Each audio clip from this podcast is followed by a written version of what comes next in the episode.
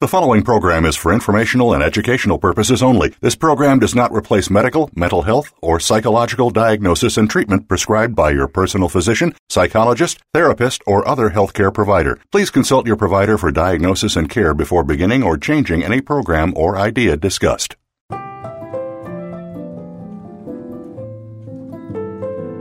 Welcome to Recovery, the Hero's Journey. Your host is Dr. Patricia Halligan. If addiction or prescription drug dependence affects you, directly or indirectly, whether it's you, a family member, or a close friend, stay tuned over the next hour as we explore substance use disorders, process addictions, and prescription drug dependence. We'll be discussing the painful reality behind these disorders and what can be done to help. Now, here is Dr. Patricia Halligan. Hi, welcome to Recovery, the Hero's Journey. I'm Patricia Halligan, and today we're doing something different. We're talking to one of my favorite authors, Eilene Zimmerman. Her powerful, heartbreaking memoir entitled Smacked, a story of white collar ambition, addiction, and tragedy, is one of my all time favorites. Eilene Zimmerman is a journalist and a social worker. For 30 years, she has written about business, technology, and social issues for a wide variety of national magazines and newspapers. Eilene was a columnist for the New York Times for eight years, and since 2004 has been a regular contributor to the newspaper. Eilene, welcome to the show. Thank you for having me. It's great so, to be here. I tell you, I've never read a book or seen a movie that better portrayed the devastation and the impact that addiction has on the family as a whole. Uh, I, I cried my my way through your book and found it oh very very. Well, thank you. That's a compliment. Thank you. It's it's a compliment. It is so powerful. Thank and you. I, I wonder if you would do us the honor of reading something from your book. Yes, and I didn't put it in a great place. So I'm just going to grab it. Okay. and and I'm going to. It. Oh yes, show it one more time. I have it. It's smacked. The story Wonderful. of white collar ambition, addiction, and tragedy. Thank you. And I'm going to read um, just a few pages from the prologue, um, which is when I am getting up to my ex-husband Peter's house, and I um, and I, I find the scene as it is. July 11th, 2015. I plug in the code to the gate at Peter's house, and the door swings open to an expansive rectangular backyard. The grass is mostly brown, the $20,000 fountain in the center no longer burbling, its white stones covered in algae. I go to the front door and put my key in the lock. It's made of heavy glass and makes a whooshing sound as it opens, like the door to an office building. There's a staircase immediately in front of me that leads to the main floor, and to my right is the only room downstairs. It was intended to be a family or rec room and has a glass wall facing the yard. I always thought it would be a great place for a party. Now it's been converted to a bedroom for our daughter, Anna, who is home from college for the summer. She stays here at her dad's house a few nights a week. Down here, she has more independence, as well as her own bathroom. The bed is unmade, clothes and a bath towel litter the floor. Anna hasn't been here in two days. Neither has our son, Evan. I call out, Peter? No answer, no sound from upstairs. Peter, are you here? I climb the stairs to the main floor. It's perfectly quiet and still. I take a minute to look around.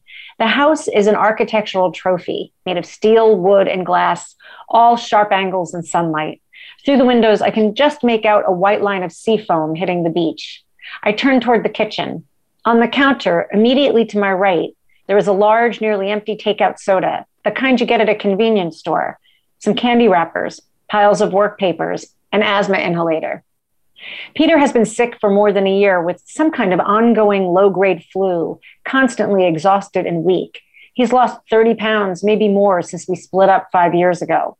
But in the last six months, it's gotten worse. My kids say he sleeps the whole weekend when they are here, forgets to grocery shop, never makes meals. He doesn't seem to be going into the office much. The last time Anna and Evan were here, two days ago. Their dad could barely lift his head off the pillow. Evan tried to take him to the hospital, but Peter refused, got angry, and snapped at him. Then he vomited it onto the bedroom floor and threw a washcloth over it and went back to bed. No one has been able to reach Peter since Thursday morning. I have come here to check on him, to make sure he's okay and take care of him if he isn't. I turn down the hallway where the bedrooms are located. Peter, I call again. Peter, I'm coming down the hall to your bedroom, okay? His bedroom is at the end of the hallway. Its door faces me and it's open, but I can't see anything except a corner of the bed and a cluttered night table. I walk past my son's bedroom with its one orange wall and IKEA bed, past Anna's old bedroom, one wall painted deep pink and another wallpapered in a forest of black trees with little blackbirds resting on branches. Someone has cut out a silhouette of a rat and pasted it onto a branch. I am nearly at his door and start calling his name again in earnest. Peter? Peter? I can see into the room. Peter, I'm coming into the room. I'm here to check on you. The covers on his bed are drawn back, and I can see the crumpled white sheets. There are a few tissues in the bed with spots of blood on them. I'm starting to shake badly as I walk into the bedroom. Peter isn't in the bed, so I turn toward the master bath. There I see him, lying face up on the floor between the bathroom and the bedroom. I stand there, unable to really understand what I'm seeing. My mind is struggling to comprehend this. That's him? What's that on his face? There's a cardboard box under his head like a pillow.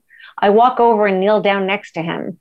His right arm is bent at the elbow and resting on his chest, a gesture he often makes, even when he is standing up. He holds his arm that way when he is making a point, pressing his thumb and first two fingers together for emphasis. Our son does the same thing. I touch Peter's arms to shake him awake. They are stiff and hard to move. His fingernails are blue. I put my hand on his chest to try and feel his heart. I suddenly remember lying in our bed when we were married, spooning, my chest up against his back, especially when I was cold or couldn't sleep. I would listen for his heartbeat, so much slower and stronger than mine, and feel safe. Now I feel nothing. Thank you for that, Eilene. You're welcome. There, wow.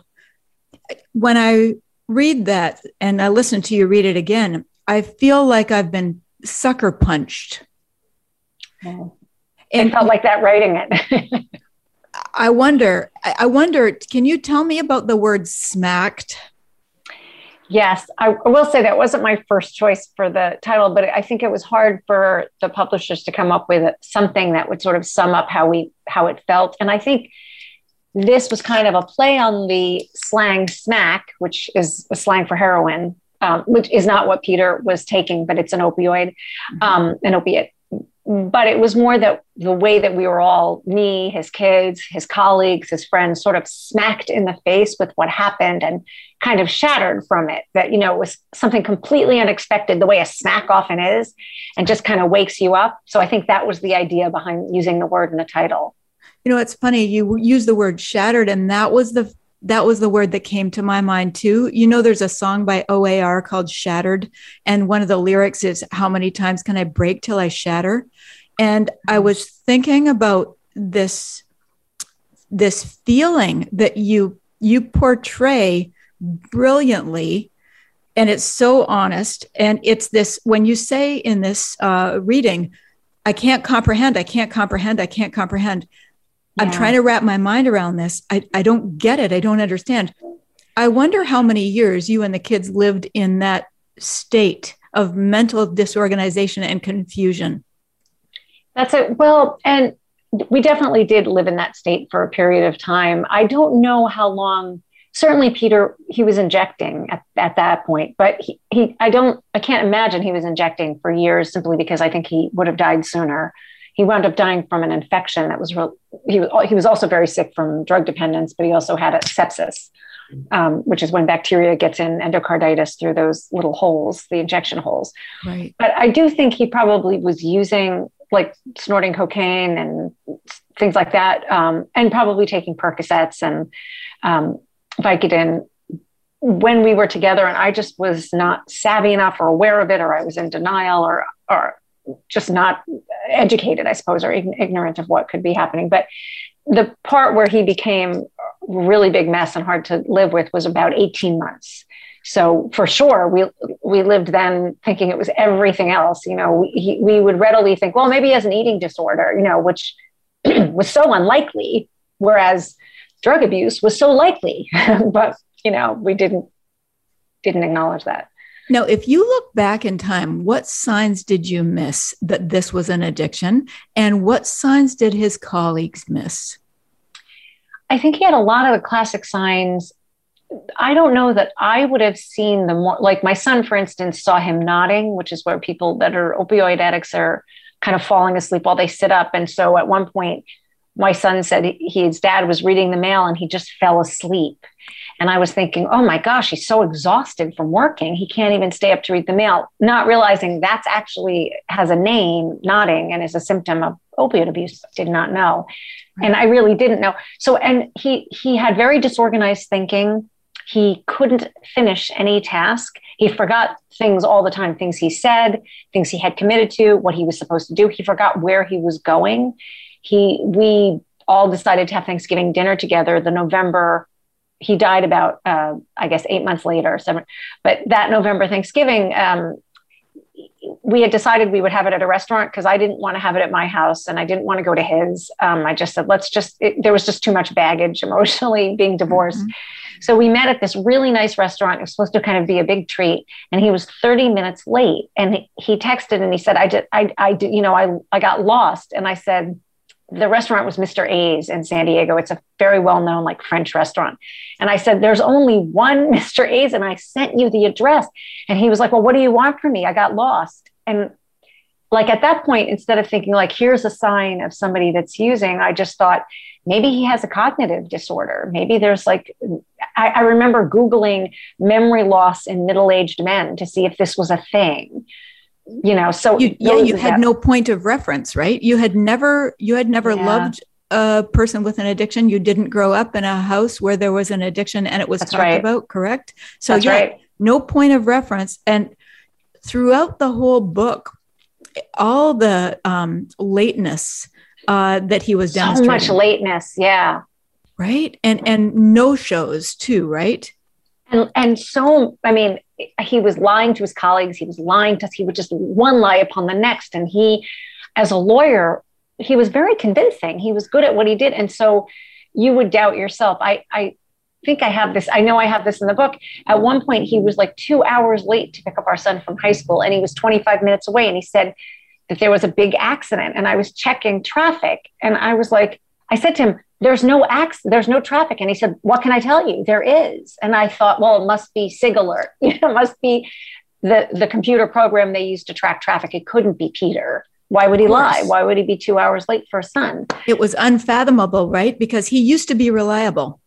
He, yeah, I mean, he he could be late, but not not hours late, right? I mean, he was self-important late, but not this kind of late. And he he um, he screwed up at work and was telling me about it and i have the example in the book and it was something that was so out of character for him. He had he had let this this big filing was happening late at night for a court and he let his team do it and he wasn't there but it was very very important and he never would have not been there for it to supervise it and make sure.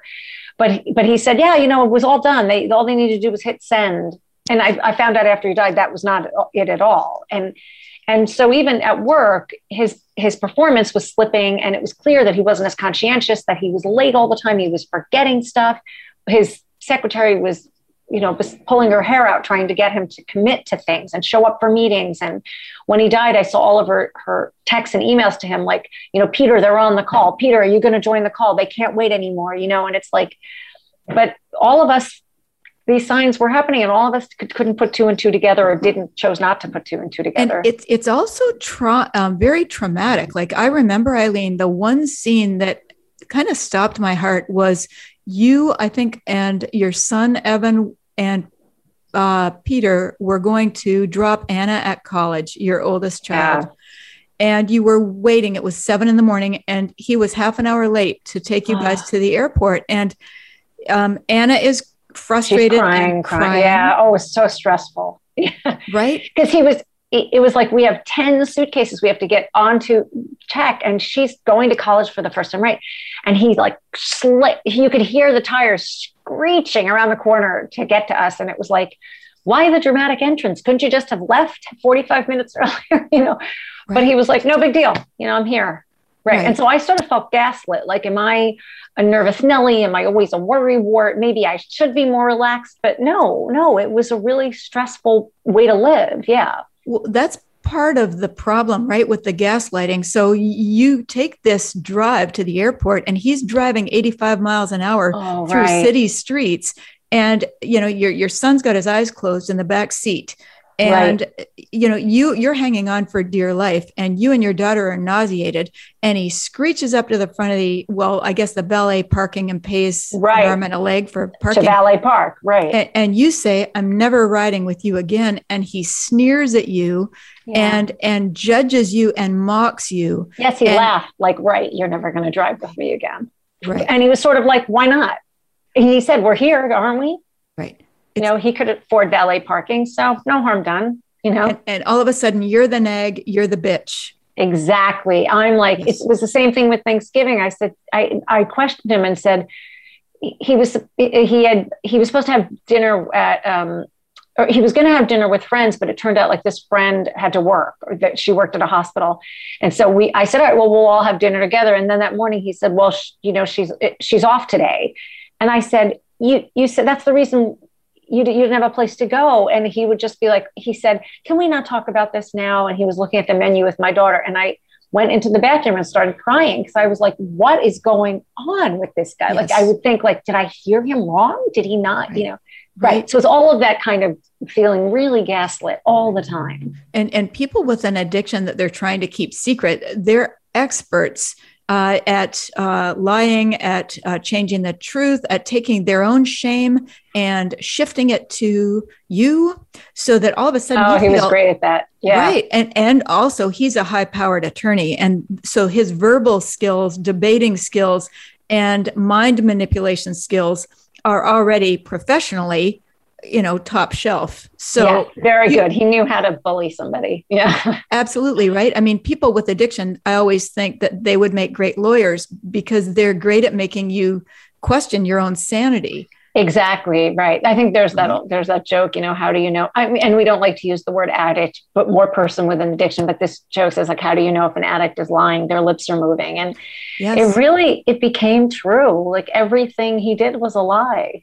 Yes. yeah th- this is what's not talked about and not written about and not given enough airtime is the pain of the family members sure um, we're compassionate toward them and yes, we love them but i think this part gets neglected there's um, a saying that uh, our minds exist in relation to other minds. So if your world involves someone with an active addiction, mm-hmm. you are basically being induced to feel what they feel. So you're induced into their experience of craziness, loss of control, and uh, it's it's a hundred percent bizarre. There's no logic. It's irrational, uh, yeah. and it's very urgent and desperate. So when we ask ourselves, "Well, why didn't we know better? Why didn't we know better?" Better.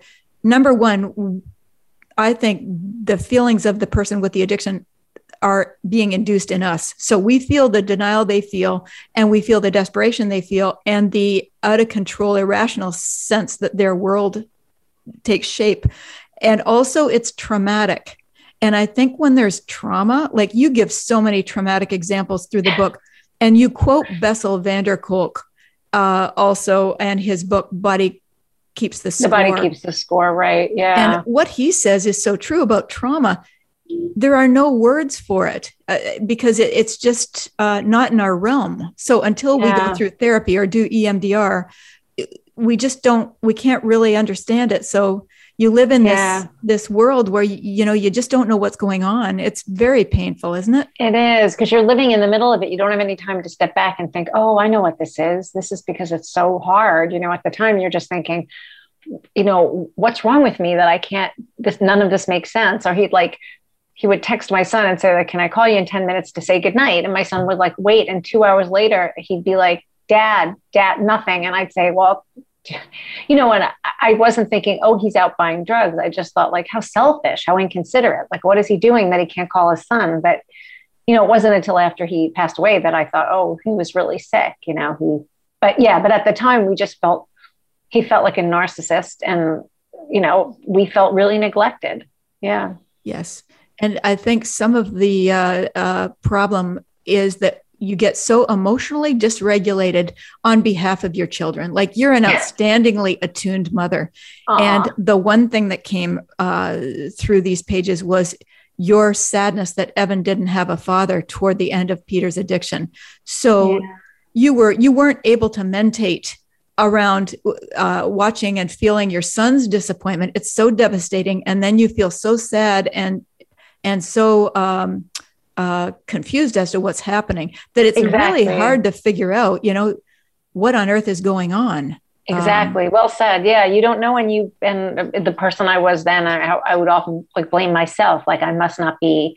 Maybe I said the wrong thing. I'm not sensitive enough. I'm not understanding how hard he, you know, Peter's working and he's just exhausted. You know, because he would often use that as the. I mean, I think he was working and exhausted for a long time before he was using. Yes. And then I think that became the excuse for everything. I'm in a meeting. I kept my phones in the meeting. I had to go to a client, you know, whatever it was. Right. Right. I think um, now tell me a little bit about the book and what was the motivation behind it, behind writing it? What caused you to write this book? So uh, after Peter died and I started to unravel what happened to him, I, I was I'm a journalist and um, I started looking into it. I tried to figure out who were his dealers because I was like, what's going on in at the time in San Diego. I'm like, his dealers are married and have kids and family. I was like, who are these people? You know, it didn't, it wasn't the seedy underworld I imagined. And um, and then the more research I did and kind of following the trail of drugs and money and what he was doing, um, it kind of led to this feeling that maybe other people in the profession, or it seemed like a lot of professionals like him were involved in this world.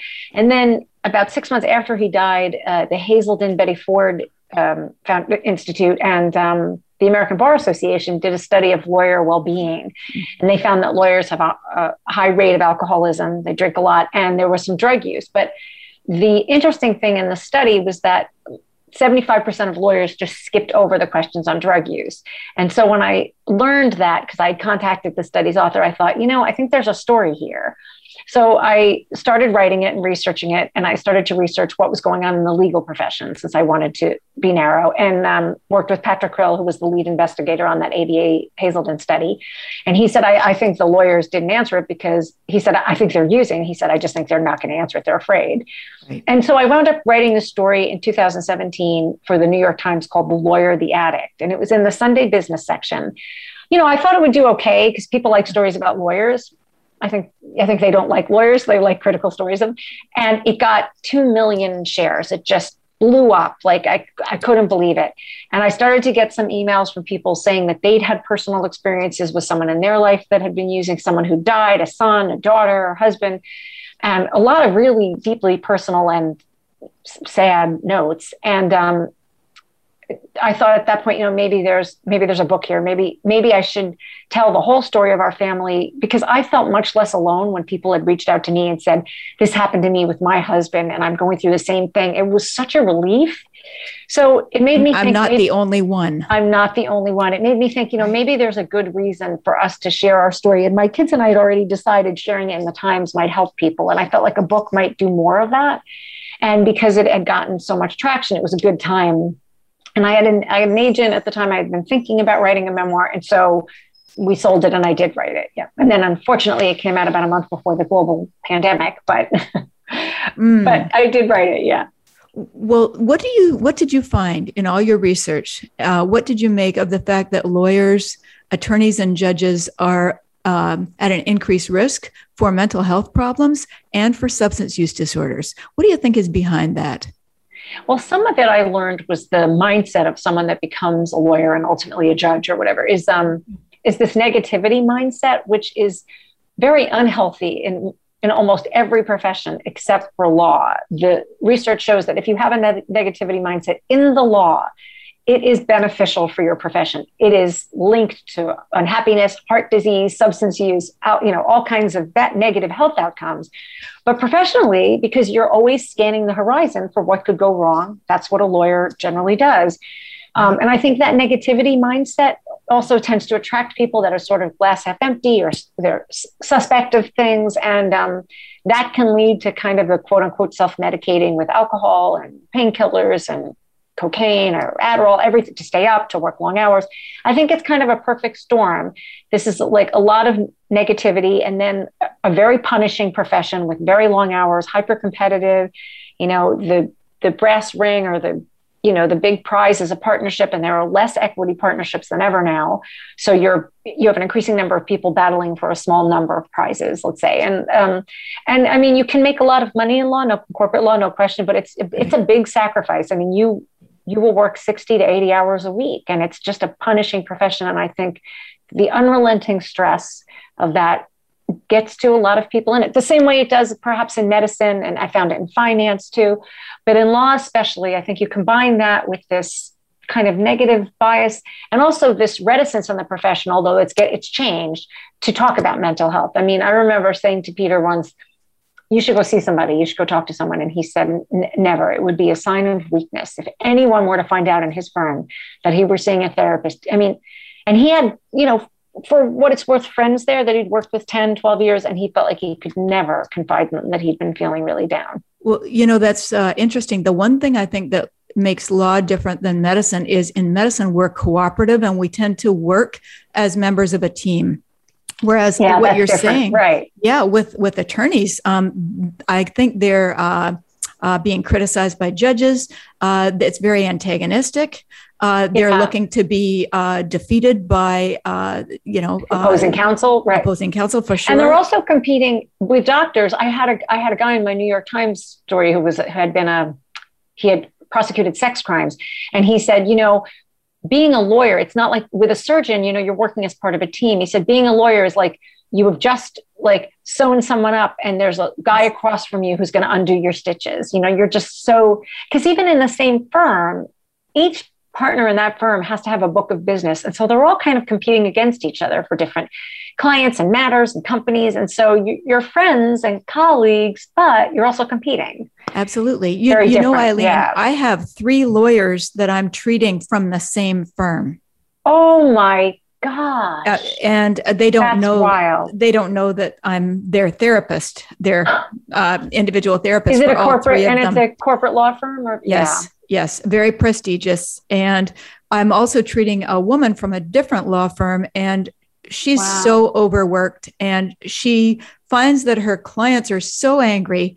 Uh, it, they're so um, people that she's dealing with, they're paying her such a huge hourly rate that they feel entitled to be able to contact her at night, text her on her personal cell phone, and at weekends. So it, there's no private time, there's no boundaries.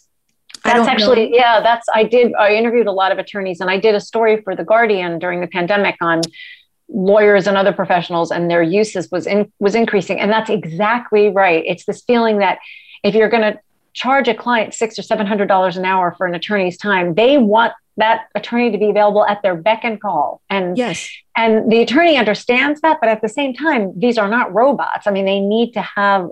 And you're right. And and a lot of the younger lawyers that I talked to for the book said that the phone had really changed everything. Because when Peter was coming up, even the iPhone came out in 2007. Peter had finished law school before then. Right. So you would get a break getting home. You could, True. you know, someone might call on the house phone, but or, or they might even call you on your cell, but it wasn't quite as common. Now, you know, there's, there's, I mean, I remember at the end of our marriage, Peter would put the phone next to the bed in case someone from China or he had someone in Switzerland, he had clients in Switzerland that might be calling him and he had to get it.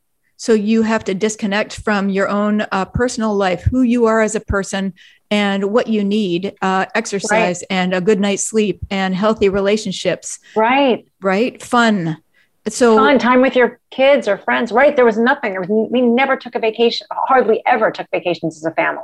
I believe it. I always say to my clients who are attorneys, uh, deprivation breeds entitlement. So that if I'm working and if I'm a workaholic and there's no downtime and I'm working until 10 30, 11 o'clock at night, if I get home, I'm entitled to a drink or a drug, me time. That's how I would escape because everybody's taking from me all day, every day. That's such a that's a great phrase. I wish I'd interviewed you for the book. In fact, when we divorced, and Peter, I think started using much more heavily after because I'm not a I, I wouldn't have obviously tolerated it. That would have been the end right. for us. Um, but um, when we were splitting up, he said, It's my turn now. He kept saying, like, it's my turn now. So I think he saw us splitting up as his chance to like get what he deserved. Right. And right. it was because he was working so hard. He really yes. felt like now I get to have what I want. And if what I want is to get high, that's what I'm going to do. Right. Absolutely. And I think uh, with people who are uh, attorneys, they don't have the experience of relying on a friend or a therapist to feed them emotionally. So they get fed, they get nurtured, they get soothed by the drugs or the drink. Yeah. Um, and it sounds like, well, a lot of people with addictions have an intimacy disorder. So oh, I didn't realize that. Yes, uh, yeah. I well, we call addictions an attachment disorder or an intimacy disorder. So they don't know how to be vulnerable with somebody else. They don't know how to uh, be soothed by somebody else. They don't know anything about co-regulation. So or or feeling um, soothed in connection to somebody else, uh, probably either due to their own brain wiring as a child or due to a parent's um, inability to wow. protect them, to soothe them, to be attuned to them. That's why I say to you, you've done such a great job uh, being attuned to your children because you know who they are and you know what they feel, and you're you're you're there um, watching and waiting uh, un- until they need you. Yeah. You you are their secure base. And my hunch is your husband either didn't have that, uh, didn't know how to be soothed and connected to another person on an intimate level. So it was always something that was you know soothing him you know that's really that's very astute yeah and i could totally see that i think self-soothing is something a lot of people seem to have trouble with you know that's Absolutely. why they shop too much or eat too much or whatever yeah, right totally and i mean it it's interesting. I didn't realize it's almost always a, an attachment thing. Yes, yeah, w- like whether it's sure whether it's a pornography addiction or an eating disorder, uh, whether it's alcohol or drug problem. Now, um, what do you think the American Bar Association and uh, law firms could do uh, to help increase awareness of the increased risk of mental health problems like depression is big, uh, suicide is an increased risk among attorneys also, and certainly alcohol and drug problems uh, very high up on the list among attorneys. What can the American Bar Association do and law firms do, do you think, to protect their attorneys?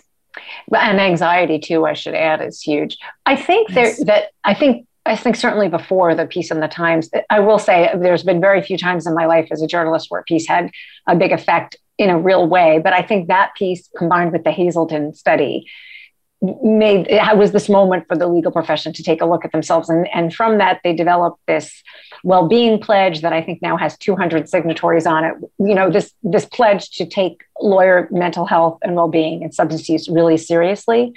And so i think they're i think the American Bar Association is urging its members to try to lessen and get rid of ultimately the stigma that going to seek help for mental health issues is a is a weakness or a vulnerability, which a lawyer never wants to put put out there, but is the fact of you know I think younger generations of lawyers, certainly Gen Z, but even younger millennials, feel that it's a mental health is a, you know they have a right to good mental health, and they're much more apt to seek help.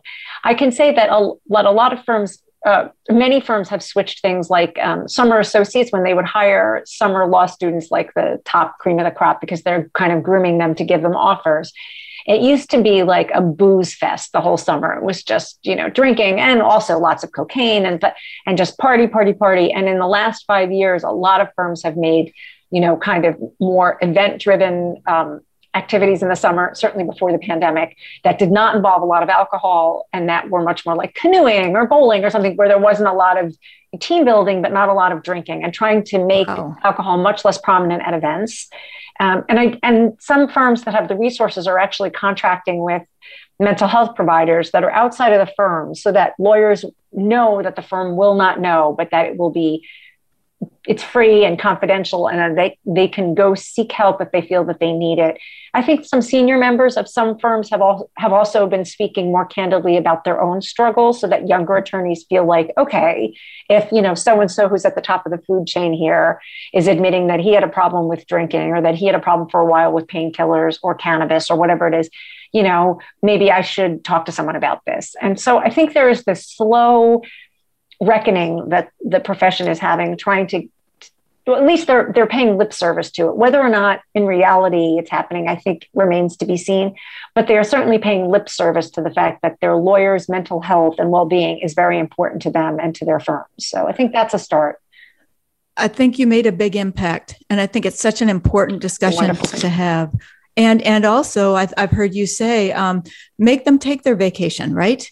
Yes, exactly. Yeah, and teach them boundaries. I think everybody who graduates from med school and law school, we should take a course in setting boundaries. No, I don't work after seven yeah, o'clock at night. Would be. Uh, right? You no, you can't have access to my personal cell phone. Uh, and I only work one weekend per month. Uh, if you send me, yeah.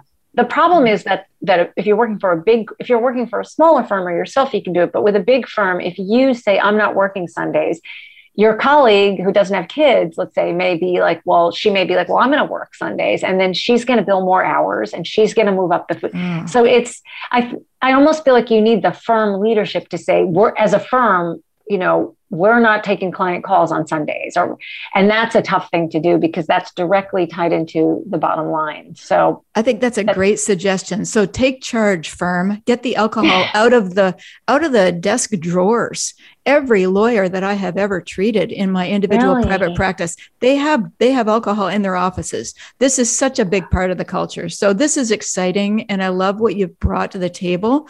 Now, if if I were to ask you the biggest feeling that was difficult to deal with after Peter's death or the thing that was the most difficult for you and the kids to deal with, what would you say? The you hardest thing after he died, the hardest thing about Peter's death? I think the hardest thing for for myself and I think for my kids was the fact that he it was the betrayal. It's funny, in a way, it was the same thing with the end of our marriage. Peter had an affair and our marriage was in trouble, but that hurt. It didn't hurt. Yes. I could take that people fall in love with other people. I understand that, but it was the lying that felt like I was like, it's me. Come on, you couldn't tell me, you know.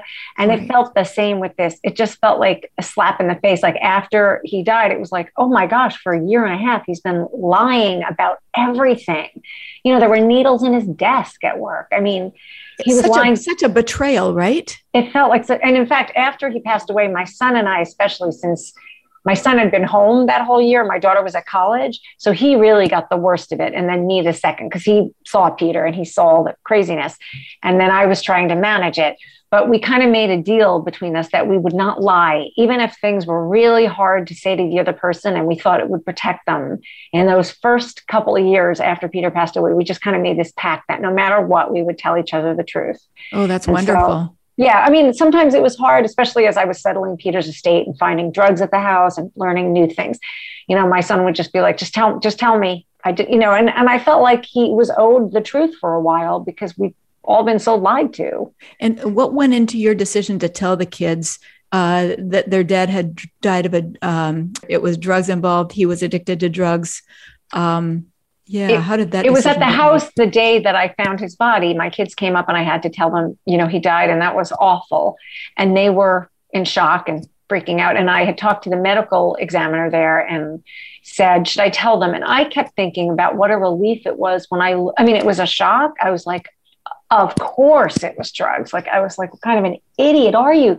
But it was also such a relief because I was like, okay, there was nothing I could do because I was blaming myself like I should have come two days earlier. I could have gotten him to the hospital, but you know, I didn't at the point know how sick he was. And I was thinking, and my son was thinking I should have dragged him to the ER. We could have saved him. So a lot of guilt. A lot of guilt. And I thought, you know, this will help us. The truth is a good thing, I think. You know, like, and yes. so it felt really obvious that we should tell them. And and then after I did, I could see them vis- visibly, physically relieved uh, physically and emotionally like okay it's not my fault i couldn't have helped. And also understanding our collective ignorance like oh gosh you know of course nothing made sense but now it does you know? So uh, right. i felt like it was i couldn't imagine lying to them after all the lying. It just felt like how can i continue to lie Oh, I, I, think it's uh, wonderful. I think even the affair we can explain away with an intimacy disorder. Uh, somebody, wow, I hadn't thought. And you know, yeah, and he mm-hmm. didn't have. He had relationships, but certainly not successful ones. And I used to think there was so much dishonesty in them. At one point, he was seeing someone who he found out that she was looking to date other men, um, like uh, uh, I don't know what app she was using, but he saw this is many years ago, but she was, maybe she was on Match. And so I said to him, well, maybe you should just talk to her. He goes, no, I'm just going to date. Screw it. You know, and I just thought, oh, this is really good. I just thought this is so unhealthy, you know, but it's interesting. If you are not at peace with yourself and you don't have a, a strong connection to yourself, you might get tired of the person that you're with, but you're not tired of them. You're needing newness it's what? your it's your own inner emptiness you're getting connected to after you've been married to somebody for a long time these are people with who are lacking a real solid sense of self and so that i guess does I, it's interesting. I guess that's lack of self. Do you think it leads to people to just put up walls? Like they don't want anyone to try to find it? Very well if he feels like an imposter if he's built a house of cards yeah. that is the how many million? A 20 million dollar home no, or it was a it was a $20000 fountain he had but he had fountain. a $2 million home yeah well that's still that's still might as well have been 20 million to me compared to my house it was gorgeous yeah right um and you know and the fast cars and the yeah. prestigious law firm in Silicon Valley. And, mm-hmm. you know, he had uh, yeah, he had all the trappings of a house of cards. But on the inside, if you don't have a strong sense of self and you've got an intimacy disorder and an attachment disorder, after a while, when when you are with somebody for a long time you and the newness wears off this person gets in touch with their own inner emptiness and then they search to find something wow. new and somebody who can reflect in so when he looks at the new girl's eyes, he mm-hmm. looks into her eyes. He's not seeing her. He's looking mm-hmm. at somebody who is adoring him and admiring him and doesn't doesn't get mad at him when he's, you know, 2 hours late or when he yes. says when he says to uh, a child, "I'll pick you up at uh, you know 5:30," and the kid's sitting on the curb and it's dark and all the other kids have gone home. So of mm-hmm. course, as the mom, you're going to get mad at him. So he wants somebody not to be disappointed in him, not to be mad at him. So he's going to look for somebody else. So this is somebody yeah, a that's a really. I wish we. I wish we'd gone to you. I mean, I will say he even had said something like, you know, I, I, just want to be with someone who's not nagging me. And I was thinking, like, who else do you treat like this, though? Like, exactly. Know, but you get blamed. So this is the pain of the family members, and whether you're the parent of the person struggling with an addiction, mm-hmm. or or whether you're the uh, the spouse whether it's the husband, the wife, the ex-wife, the um, child, the right. child. If you challenge them, uh, I mean, it's if you ever challenge them, if you criticize them, uh, be prepared to face the wrath, and they will they will shift the shame and dump it all over your head and make you feel this big and make you doubt your own sanity. Um, yeah, it's exactly it's, it's, this is the pain, Eilene, that you just you painted a picture of it and and you were so this was one of the most evocative books i think i've ever read you oh, did such a beautiful you. job i yeah i i think I, I, was still pretty raw when i wrote it so that's why it was like hard but a good thing because i could feel everything very much at the surface yeah yes well they say in uh, in the recovery world uh, the only people who can't get better are the people who lack the capacity to be honest. And you've done such a searching and fearless um, examination of yourself too. This yeah. is this is not a pretty investigation, is it? No, And it is not. It's a messy. I wonder what hard. it was like. Like, what was it like to write the memoir personally? It was very healing and cathartic in a way because it was. A, I think as a writer, that's how I process things that happened to me. So I was writing the whole time anyway, just kind of what was going on, so I could remember it and kind of like I said, sort of process, get through it. And writing the book helped me helped me also kind of understand the narrative to the whole thing and what happened and and think about my, myself. I write about myself and how I was I was really dependent on Peter for for everything. I mean, I was dependent on him financially in a big way, but right. emotionally too. I still wanted him to be proud of me or think I was a good person or a good mother. And, you know, the whole time that I was feeling that way, I was also questioning, why is this important to me? Why is, why is this important to me? And when he died, I did, I faced this kind of existential crisis where I thought, what's the reason now? Because I kept wanting to prove him wrong about me, that I was really I was going to be successful. I was going to be okay financially. I was a good mom. I, you know, I, I don't think he doubted my mothering, but I think he's i think he saw me as weak and vulnerable and things that aren't bad but in his the way he kind of portrayed it was not a was not a good thing. It was not a way to be strong and successful, you know. Um, and then when he died, I didn't have that kind of barometer, that person judging me, and I had to figure out, well, now what, what? are your reasons? Now what? How do you Right. move forward for yourself? Right. Right. How do, yeah. And so I wonder if you view this as a hero's journey and you are the protagonist here and you were called to action the day you walked in and found his body on, on the floor. On the floor. Yeah.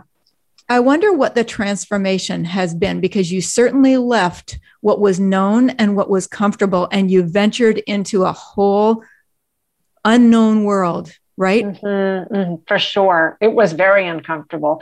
But I will say, I was so angry at Peter for leaving us and for Yeah. being selfish. And, you know, even my kids now, you know, it's, it's very hard for them without him. And my son, especially, he doesn't have that kind of model in his life. You know, he, even just recently we were talking and he said, well, I, what I really need is I really need to ask dad about this. And I just said, I know, Mm. and you can't. So we have to figure something else out.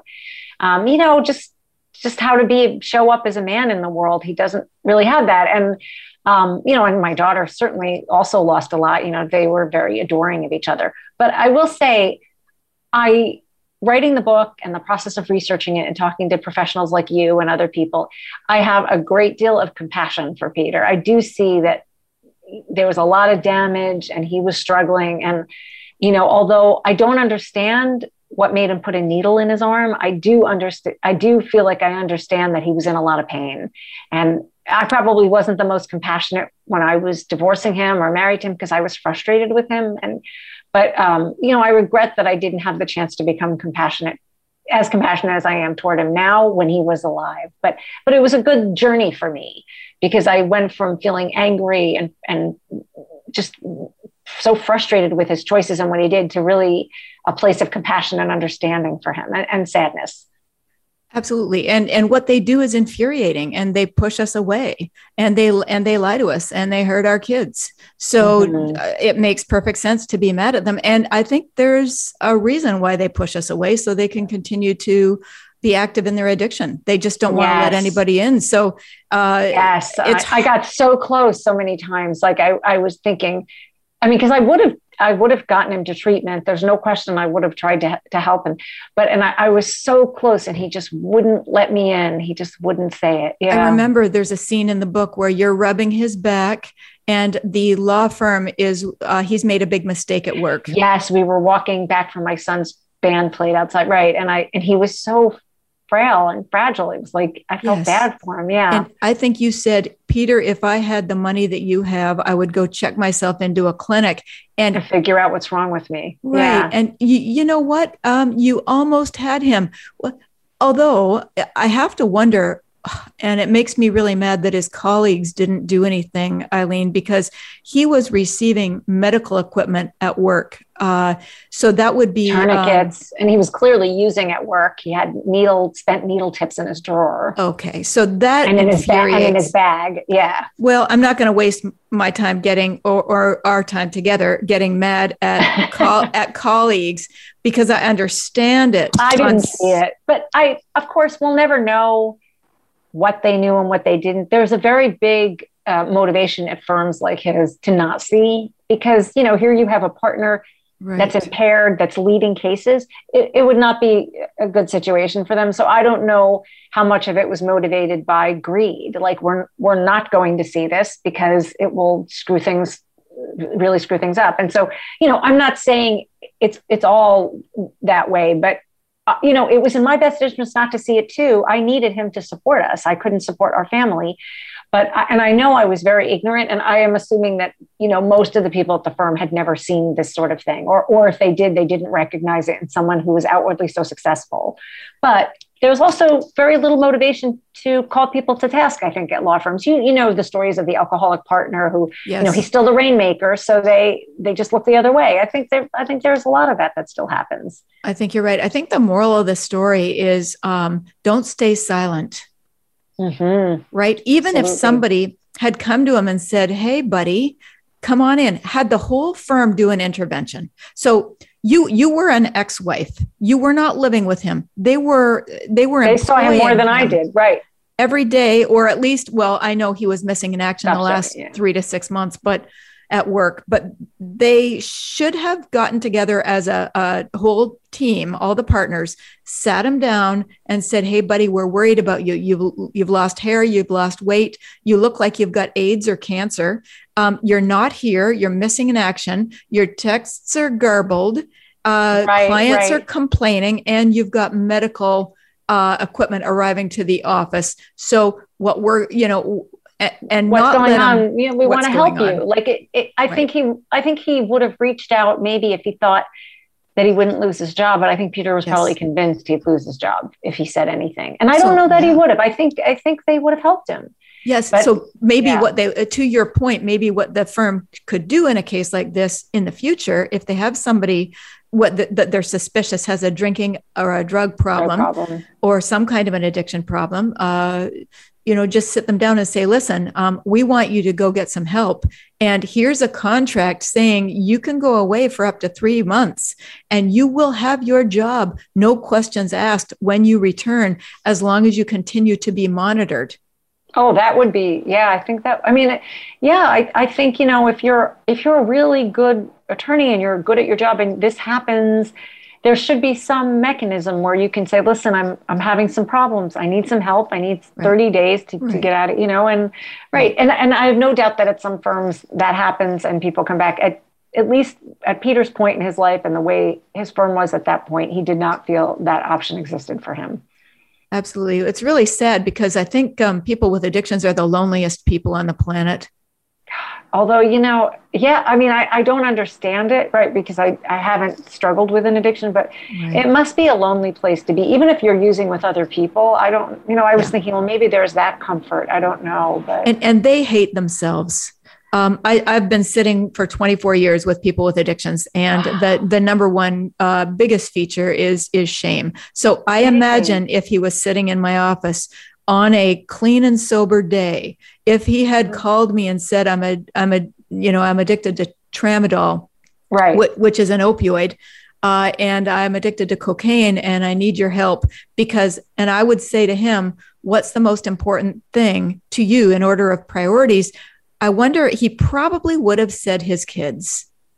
If I would it was, hope so. If I it was a moment of clarity, but uh, I'll tell you, Eilene, um, it, if it if it wasn't, say he said my business is number one, mm-hmm. um, then and if if you were contacting me also, I would have I will actually meet with family members if somebody's got an active addiction, even if if they're desperate and I know they're going down and they're like a you know they're they're just a walking uh, dead man. Uh, if a family member or an you know a, a work colleague calls me um, and we want to do an intervention, uh, I will go ahead and do that. And I've actually had one um, one attorney whose ex-wife came to me and so did one of the partners in the firm and we actually wrote a letter to the bar and brought him in and did an intervention and said if you don't go on a plane to treatment tomorrow you have a choice between Atlanta and Pennsylvania then we are mailing this to the bar it's risky there's always wow. a there's yeah. always a risk, a big risk, right? But anyway, he got on the plane and he's clean and sober now. He's he's got a couple of years. So you figure out where's the leverage. God, you're saving his life, you know? Right. I mean, right. right. But but yeah. that doesn't happen often. I mean, I'm I'm not telling you about all the people that I know who have died from addictions because nobody said anything or or because the person didn't have any consequences like what were peter's consequences? How many dwis did he have driving well impaired? He had a couple of bad accidents you know but he had so much money that he you know right. like if your car needed $10000 worth of repairs he could do that. Right. But it was not a good thing and also just to be able to spend that much money on on drugs each month like it but i yeah i agree. It's, it's interesting. You have had a hard job all these years. Um, what you do I, patricia is, is hard. It's hard. It's painful um, oh yeah. But but it's also hopeful because people do get better. Um, and and and sometimes they don't, and sometimes people are too sick, and sometimes they die. Um, you graduated, Eilene, from a master's program in social work in the summer yeah. of 2020. Um, do you plan to practice clinical work, and if so, in what area? Well, I I went back to school for social work after finding Peter dead because I, I I am still a journalist, but I felt like I I wanted to be able to help more than I was as a journalist, you know, people in need, things like that. And um, I went back to school and I graduated in September. In January, I start, or February, I worked um, up until recently. I just moved, but I worked for a healthcare company in the Bronx, and I was working with as a therapist for very low income, mostly people of color there who had been having therapy for the first time. Oh. And I can oh. tell you there was such an enormous need because of the pandemic.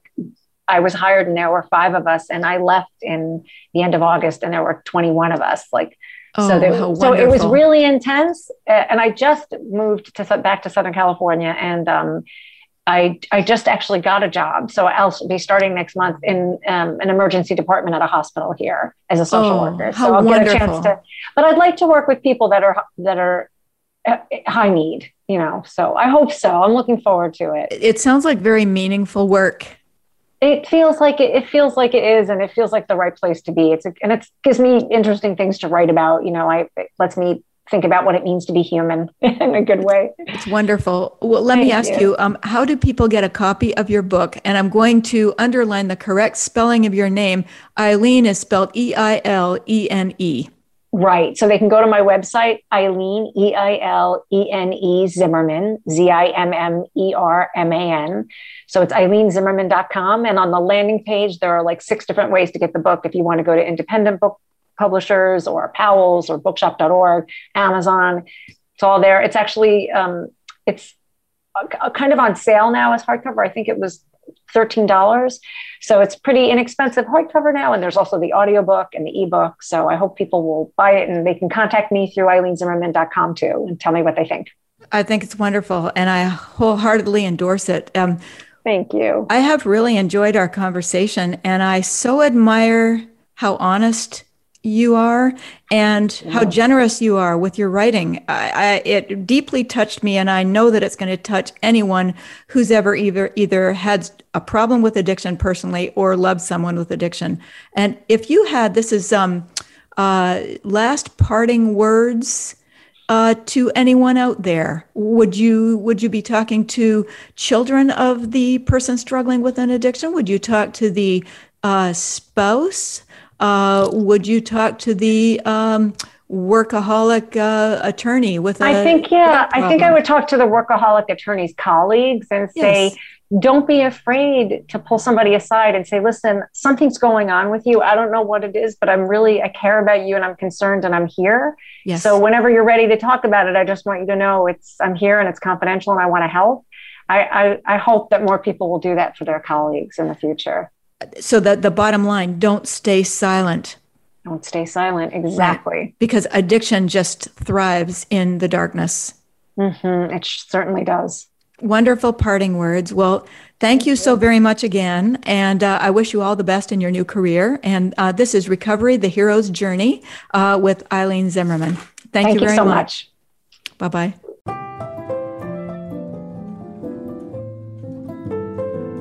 Thank you for joining us this week. Recovery, The Hero's Journey, is broadcast every Tuesday at 12 noon Pacific Time and 3 p.m. Eastern Time on the Voice America Health and Wellness channel.